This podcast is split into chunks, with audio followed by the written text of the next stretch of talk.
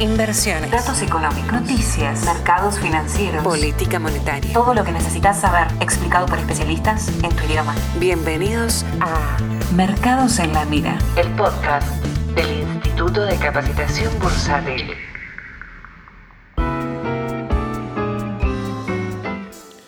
Episodio número 7 de la segunda temporada de Mercados en la Mira. De este lado lo que queda de Leandro Sicarelli con algunos problemitas de salud, así que hoy vamos a ir a un episodio muy distendido, muy muy distendido, donde mi único objetivo es que se rían un poco. Bien, vamos a hablar algo de Estados Unidos, vamos a hablar de Argentina, vamos a tener nuestra sección No para no hagas nada y vamos a inaugurar nuestra nueva sección Cómo se lo explicas a un extranjero. Bien, a lo que anticipé la semana pasada que por ahí hacíamos, vamos a hacerlo esta semana y esperemos que esté todas las semanas. Bien, así que si te interesan estos temas, quédate que ya arrancamos.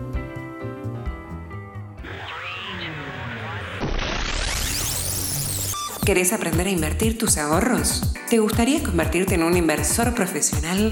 En el Instituto de Capacitación Bursátil tenemos cursos cortos o carreras anuales con prácticas y análisis de mercados en vivo. Comenzá ya a estudiar con expertos en inversiones. Entra a www.icbargentina.com y reserva tu lugar.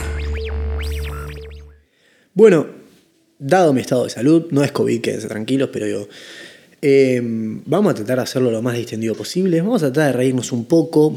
Voy a extender un poco los límites de las cosas sobre las que voy a hablar. Eh, y bueno, para tratar de hacerlo más llevadero, porque la verdad que si no, con lo poco que me queda de voz y, de aire, no sé si llego hasta a los 30 minutos. Pero bueno, comencemos por Estados Unidos. Bien, vieron que hay gente que es más linda cuando no habla. Bien, tanto mujeres como hombres, ¿no? Eh, siempre tengo amigos que son muy fachiros, digo, amigo, no hables porque eh, no tenés cosas interesantes para decir. Poné la cara, viste, con la face vas bárbaro, que sos fachero, pero ojo cuando hablas porque la puedes arruinar. Bien, bueno, tuvimos esta semana de mercado algo parecido con Estados Unidos. Habló Yellen el martes, hizo un desastre.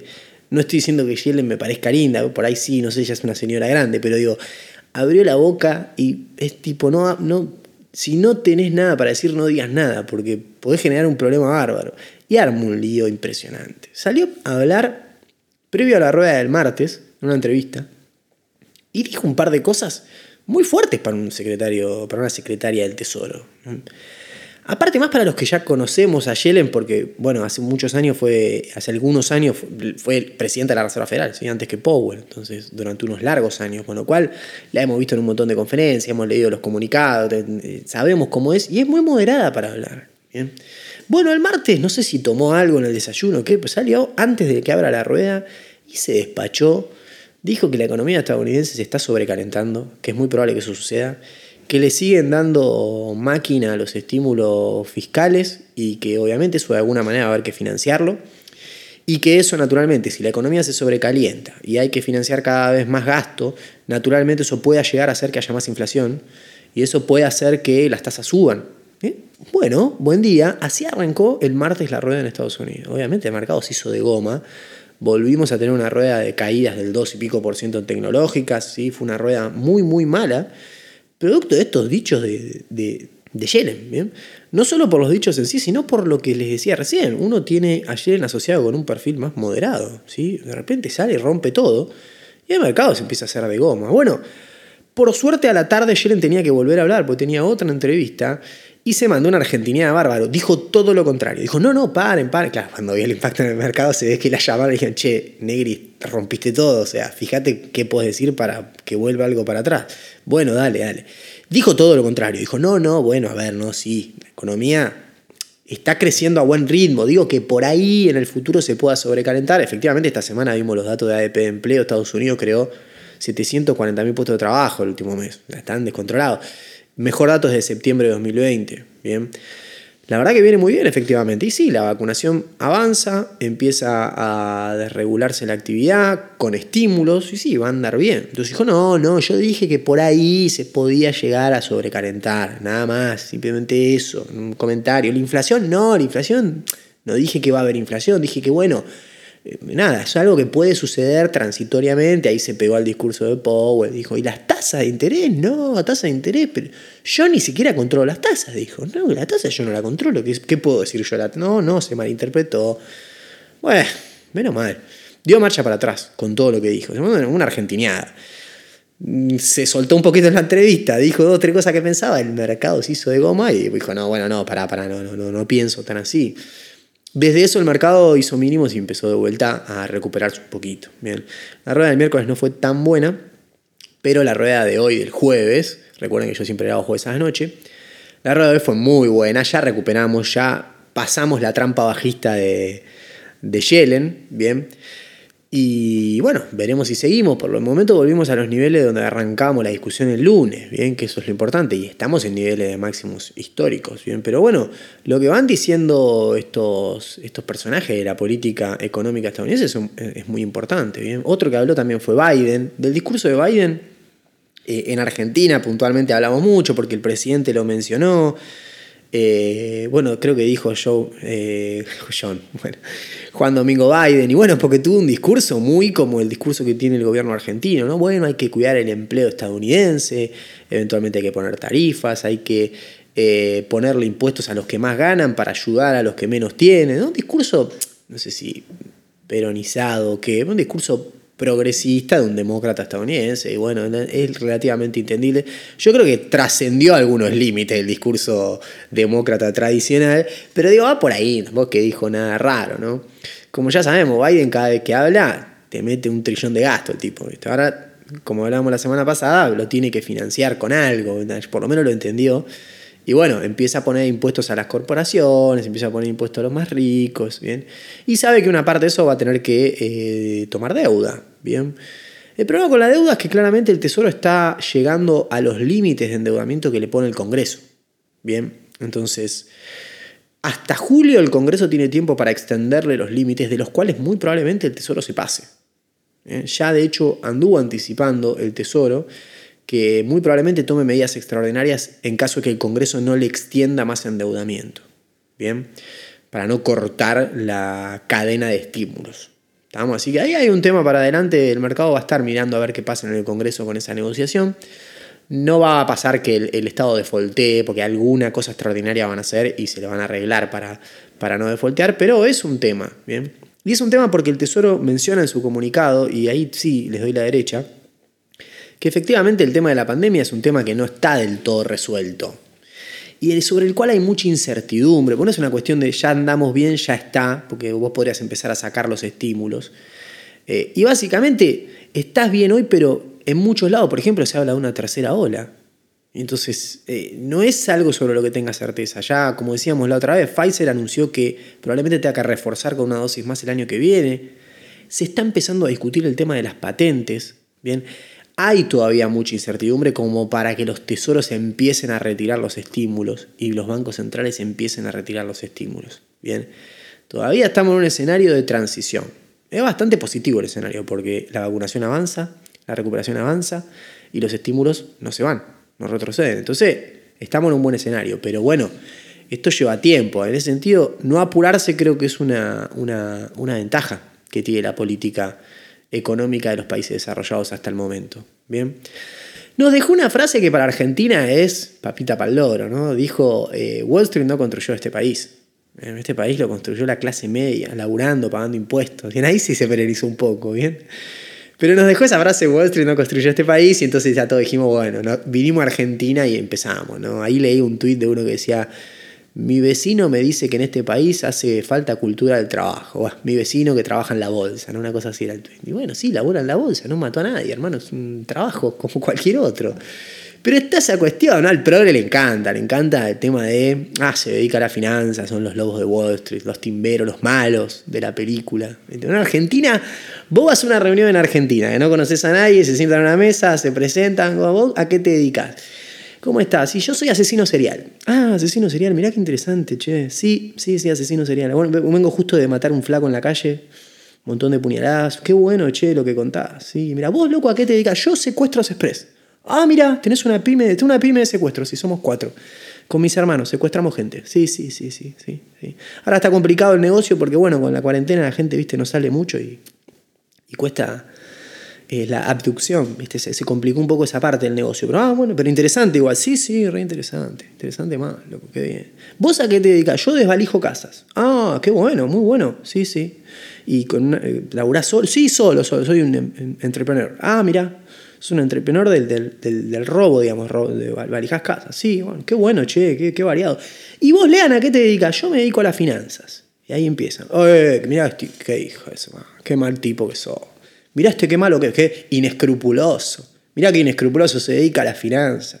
Qué mala persona que se dedica a la finanza. ¿Viste? Como si fuese el peor de los delitos. Pero cuando Biden decía eso, yo automáticamente me teletransportaba que decía, claro, no, sí, está bien. Si el presidente de Estados Unidos se hace el que, el que Wall Street porque sabe que le garpa ese discurso, porque hay un montón de gente en Estados Unidos que debe, debe decir, ay, el tipo invierte en la bolsa, es una basura. Bueno, imagínense en Argentina, ¿no?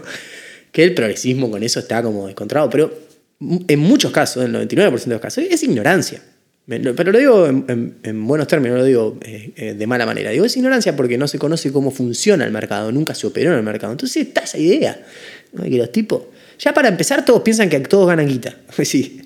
¿Cómo pueden ganar todo? Alguien tiene que perder, o sea, de algún lado sale la guita, muchachos. Eh, cuando los mercados van todo para arriba nos podemos organizar y más o menos podemos ganar todo en el neto, pero digo, en un mercado como Argentina, que los bonos pasaron de 115 a 30 dólares. ¿Quién ganó guita con eso? Que el Merval valía no sé cuántos miles de, miles de dólares y ahora vale 300. ¿Quién ganó guita, muchacho?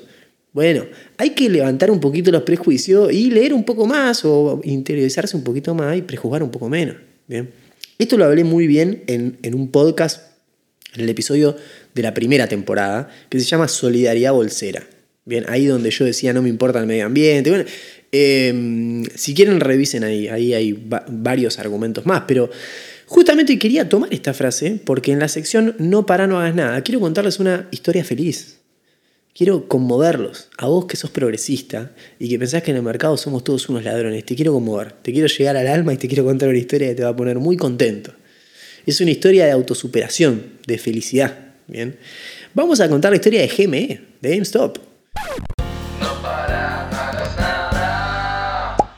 GameStop es una empresa estadounidense. Bien, una empresa estadounidense que, bueno, fue parte de los short squeeze del año pasado, entonces más o menos por ahí la tienen. ¿Qué, ¿A qué se dedica GameStop? Básicamente es como un blockbuster de, de jueguitos, de locales donde vende jueguitos físicos.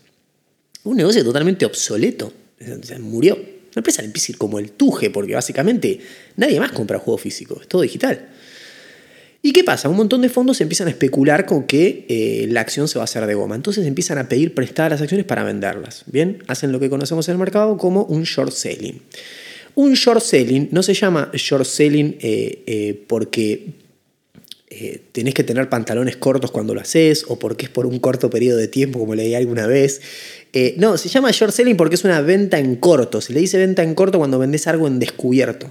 Estamos algo que no tenés. ¿Podés vender algo que no tenés? Sí, podés vender algo que no tenés en el mercado. Ah, timba, bueno. Y eso puede ser un poco de timba, sí, eso puede ser. Y, muchas veces eso no tiene muchos límites legales, entonces se, va de mambo un poco. De hecho, con esta empresa pasó eso. Un montón de fondos empezaron a especular con que se iba a fundir, entonces empezaron a pedir acciones prestadas y las vendían. Pedían y vendían. Pedían. Habían vendido más de las acciones que había disponibles, o sea, como que habían pedido prestado varias veces la misma acción, los tipos, para venderla. El negocio de esto es que la acción baje de precio y la recompra es más barata. Bien. ¿Qué pasó? Ya todos sabemos la historia. La acción no bajó. En un foro se empezó a hablar de esa acción, qué sé yo. Algunos fondos importantes empezaron a comprar esa acción. Michael Burry, eh, Buffett creo que tuvo. No, Buffett no, tenía GME.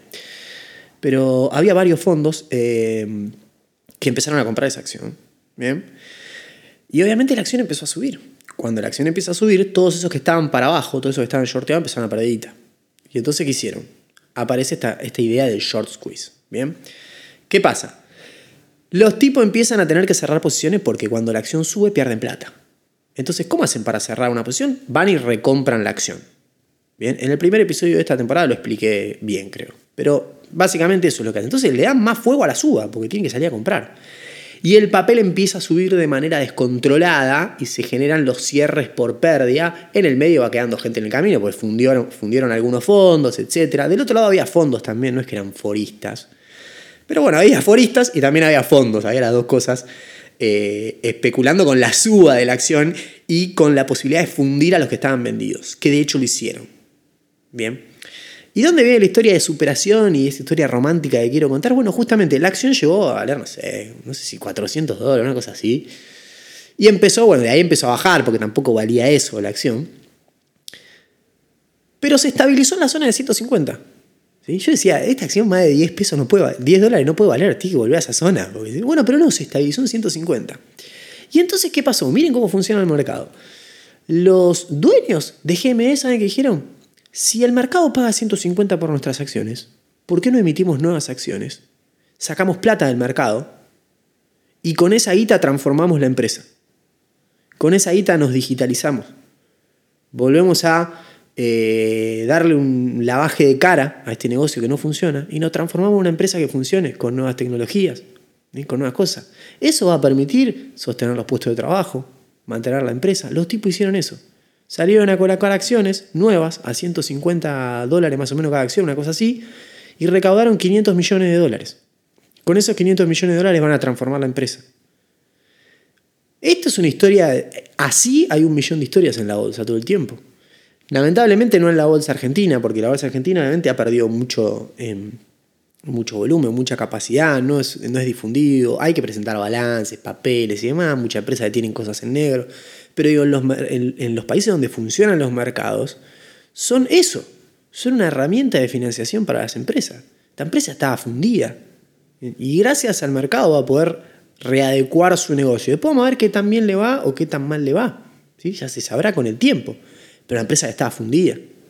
Una empresa estaba muerta. Con un montón de puestos de trabajo en peligro. Y los tipos de alguna manera se van a reinventar. Y eso la hacen con plata que pone el mercado. El tipo que pone la plata ahí está haciendo una inversión. No tiene asegurado que le vaya a salir bien. Por eso siempre digo, a mí me importa más el tipo que pone la, guita donde pone la boca que el que anda opinando porque opina ahí. Bueno, un short selling es porque tenés que tener un short de baño puesto cuando lo haces. Nada, no tenés idea, negro, no operaste nunca. Y nos querés venir a explicar a nosotros cómo funciona el mercado y por qué somos todos unos hijos de su madre. ¿Por qué? ¿Viste? Ah, dice que, dice que hay que elaborar más y mirás, trabaja en el mercado. Y bueno, ¿qué tiene que ver? ¿De qué trabajas vos? ¿Qué haces? No sé, que le vas, llevas comida a los comedores pobres, no sé. Me imagino que harás una cosa así, porque si no andar juzgando a los demás, fuerte. En Argentina pasa todo el tiempo. Vamos a pasar a nuestra sección estrella, con lo que nos queda de aire y de voz. La nueva sección, ¿cómo se lo explicas a un extranjero?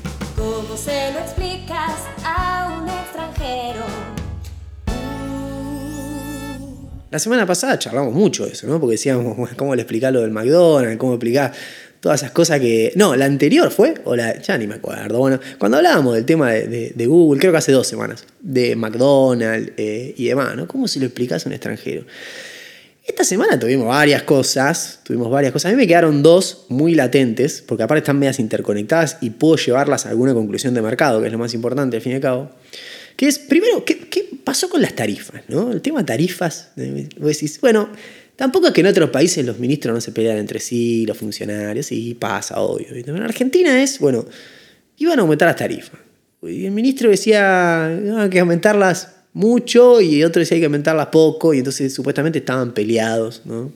Y efectivamente hay una tensión ahí, me da la sensación. Bien. Eh, uno puede decir, bueno, que llegue a menos o que llegue a más, se, agrandó mucho, etc. Pero a mí lo que me sorprendió en todo este, en todo este lío, que efectivamente existió, fue el, rol de, de las redes sociales y en algunos casos de algunos periodistas. Porque hoy leía algunas notas, digo, hoy leía, bueno, la pelea fue entre supuestamente un secretario, subsecretario, me acuerdo si es Federico Basualdo y, el ministro de Economía, supuestamente, digamos todo, ¿no? Porque nadie sabe nada en principio. Eh, Martín Guzmán, que uno quería aumentar las tarifas, el otro no quería aumentar tanto, qué sé yo, se pelearon, uno dice, según los periodistas, presentó la renuncia, se va, está renunciado, se fue Basualdo, el otro dice, Guzmán dijo que si no se va yo me voy, lío bárbaro, dice, uh, qué garro. En concreto no pasaba nada, porque Lo único que teníamos era gente en Twitter opinando y, no había ningún comunicado de nada. Supuestamente Basualdo había renunciado en un momento. No, ya se fue, ya está. Se fue. No se fue nada el tipo. Tal vez nunca quiso renunciar, de hecho, no, no sabemos de dónde salió esa información. Pero lo gracioso es que hoy lo veían a. Hoy había, creo, una, una imagen de en un portal y decía el no renunciado. No renunciado, no, tal vez no renunció nunca. O sea, es un invento que, que no sé, algún periodista dijo y que y, como que quedó ahí. Pero empezó a pasar esto, ¿no? Todos decían, bueno, ahora dice que no renuncia. No, tal vez nunca dijo que renuncia. No, bueno, sí, ahora. Y todo lavándose las manos así. Ahora dijo que no. Bueno, ahora resulta. Una intensidad en las redes sociales con eso. Ahora parece que sí, ahora parece que no. Dieron tantas vueltas. Por ahí no había pasado nada. No sé en este caso, porque por ahí se pelearon de verdad, no lo sé ni idea. Pero ha pasado muchas veces que, que, no sucede nada en el fondo y los tipos te arman una historia de algo que fue, que después no es, y es, ahora dicen que da marcha atrás. Y me acordé patente de hace 10 días, cuando fue este, esta semana donde los medios empezaron a matar famosos, ¿se acuerdan? Dicen, se, murió tal, se murió, bueno, Timoteo Bribol, que finalmente esta semana, pobre, le mandamos un saludo grande a todos los triperos, eh, de en serio lo digo de corazón, finalmente falleció esta semana, lamentablemente. Pero bueno, la semana pasada se murió Timoteo Bribol, ¿viste? No, no se murió. Le decía a la familia, no, no, che, no murió. Ah, bueno, ah, bueno. Al rato, Cacho Fontana era. Se murió Cacho Fontana. No, no, eh, no, no se murió. Pero fue en cuestión de días. A tal punto que Cacho Fontana, muerto, estaba hablando en la radio. O sea, había llamado a la radio, el tipo que estaba muerto. O sea, estaba hablando por teléfono quien supuestamente estaba muerto, o sea, en los portales y en, la televisión. ¿Bien? Y el tipo estaba ahí, hablando largo. No, decía, no, no me morí. Y, de vuelta, los periodistas como enojados porque no se daba el dato que habían tirado. vos también, o sea, hermano, estamos diciendo que te moriste. O sea, tenés que ser, o sea, vos te, no te importa la libertad de expresión, no te importa nada, estás en contra de la prensa. te estamos diciendo que moriste y, viste, no sé, y si no te vas a morir, no llame por teléfono, hacete no, no, es, no hables unos días, no nos haga quedar. Bueno, el tipo hablando por teléfono estaba muerto supuestamente. Esto yo no sé si pasa en otros países, pero es una cosa que. ¿Y qué tiene que ver esto con el mercado? En principio nada, pero algo que yo digo mucho cuando me preguntan qué medio lees, dónde consumís información, de dónde sacás, a veces los alumnos me preguntan. Y yo digo, a ver, yo no leo mucho eh, diario argentino, la verdad, porque eh, ese es el estado de, la información. Ese es el estado. Un muerto que sale a hablar por radio. Eh, un funcionario que, da una conferencia de prensa en un cargo donde supuestamente renunció hace una semana. Y ahora, y no. entonces, lo hablamos mucho en, la primera temporada de Mercados en la Mira, pero digo, vuelvo sobre ese punto. Ahora ya sigue hablando de finanzas. Información van a tener un montón, tanto en las redes sociales como en los medios de comunicación. Van a tener un montón de info, tal vez más de la que, de la que deberían tener. Van a tener que primero entender qué información es buena y qué información es mala, y qué cosas te importan y qué cosas no. Digo, dicen que dijo que se peleó con, porque aparentemente tal le dijo que el otro es el que manda el títere de cuál no, no conozco ningún operador bueno que, esté detrás de esas noticias, la verdad.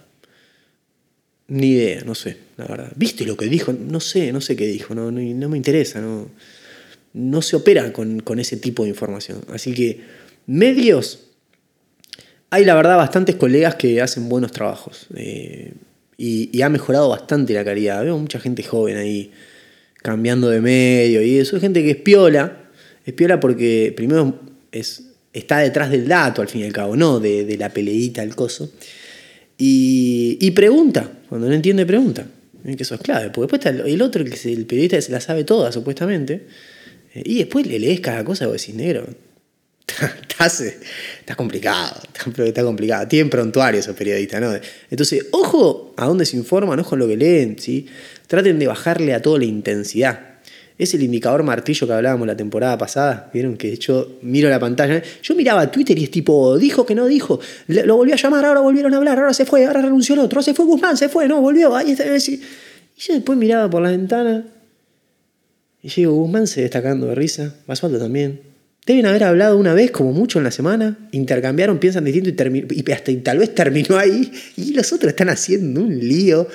Por ahí no, eh, por ahí se repelearon, no sé, ni idea, no me interesa tampoco. Pero bueno, eh, sucede, sucede muy, muy habitualmente eso. ¿sí? Pasó con la gente esta que mataron ahí los medios, que después estaban vivos, un desastre. Eh, y lo tomamos en, en broma, ¿no? Porque en el medio hay familia, es un lío, pero bueno, en fin. Finalmente, para salir esta sección en donde, bueno, en Argentina los muertos hablan, bien, y la gente y los renunciados renuncian pero se quedan en los cargos, es una forma rara de renuncia. Pues vamos a, sigamos con Argentina, sigamos con Argentina y cerremos ya bien el, el- el episodio del día de hoy, un episodio muy, muy particular, muy particular, por todo esto que ya veníamos hablando. Entonces, ¿qué pasó en Argentina esta semana? Bien, siempre digo, bueno, a ver, cuando trato de pensar en Argentina, ordeno la cabeza diciendo, bueno, arranquemos por el dólar, porque siempre es lo más eh, relevante. Y ahí decimos, bueno, ¿qué dólar? Bueno, ahí tiene varios dólares. Tiene primero dólar oficial, dólar blue y los dólares bolsa. En el dólar oficial tenemos un Banco Central comprando arriba de 100 palos por día de nuevo. Hubo un tembleque la semana pasada ahí, se aceleró un poco la depreciación, después volvió a bajar. Hoy está abajo, hoy tenemos compras netas todos los días, así que, perdón, estamos en una buena situación en relación a lo que tiene que ver con el dólar oficial. Bien, los futuros del dólar oficial todavía no descuentan tanta confianza, siguen ahí con algunas dudas. ¿sí? Veremos a ver si de mantenerse esta trayectoria positiva en el dólar oficial se acomoda efectivamente eh, la depreciación implícita que hay en, los futuros de dólar. Veremos, pero no es nada alarmante por ahora. Más cuando el Banco Central tiene mucho margen para operar en futuros porque ha cerrado muchísimas posiciones de lo que vendía en futuro. Así que tiene espalda ahí para darles con un caño, si, si, si en caso que lo quiera hacer. Bien. Dólar Blue, bueno, Dólar Blue había metido un rally de como 20 mangos los últimos 20 días. Después empezó a bajar, ahí estuvo el tema del blanqueo de la construcción y algunas otras cositas.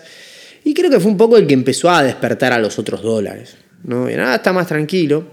Pero bueno, los dólares bolsa, el dólar cable y el dólar eh, electrónico están, digamos, van en una suba constante. Siguen sumando, sumando, sumando, sumando, sumando. Pero a poco ya llegaron a la zona de 157 más o menos el contado con liquidación, 154 el dólar electrónico. Bien, ahí obviamente eh, hay intervenciones por parte del gobierno. Bien, las intervenciones pueden ser contra pesos, contra dólar cable, contra dólar electrónico. Bien, van variando porque la estrategia del gobierno da la sensación de que es media como flexible. Bien, una semana hacen una cosa, otra semana hacen otra, como la van cambiando. Bien.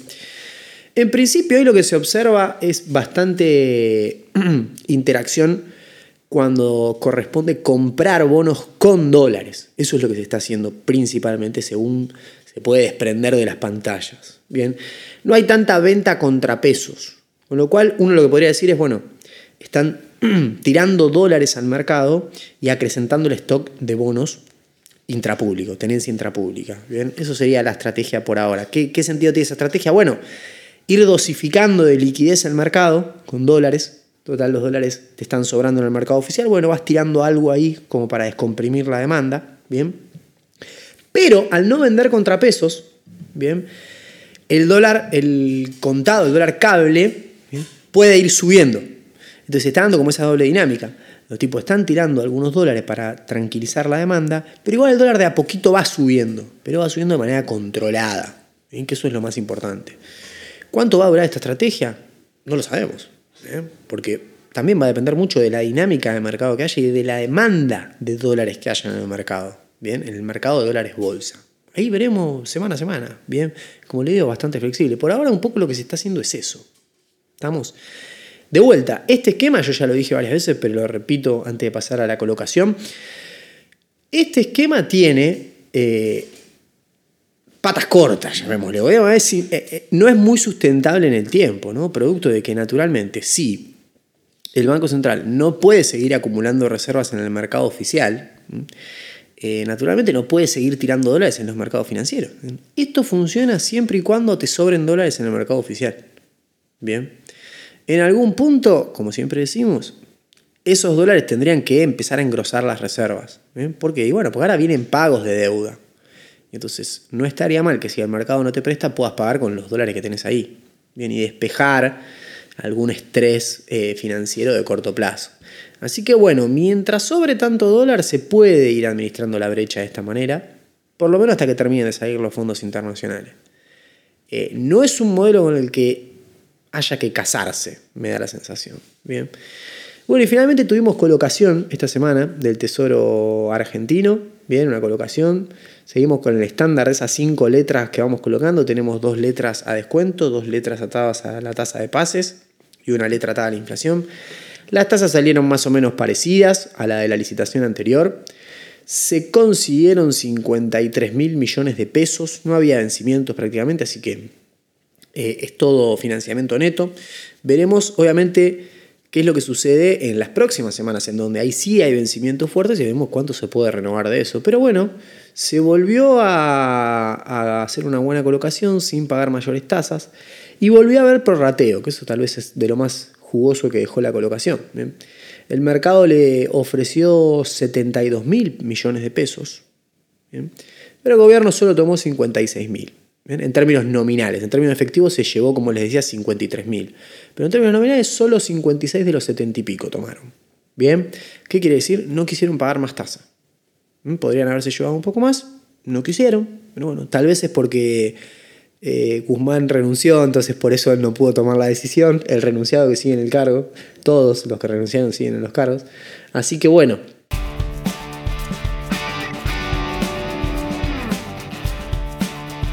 Hasta acá el episodio del día de hoy, sí, les quiero dejar un saludo a todos los que nos ayudan con la difusión. Muchas gracias eh, por tenernos paciencia. Espero que lo de la voz no haya sido, que se haya escuchado lo mejor posible y disculpas por las toses en el medio y demás.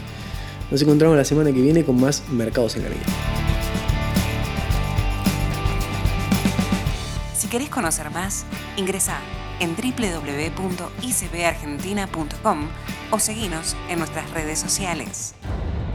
Escuchaste Mercados en la Mira, el podcast del Instituto de Capacitación Bursátil.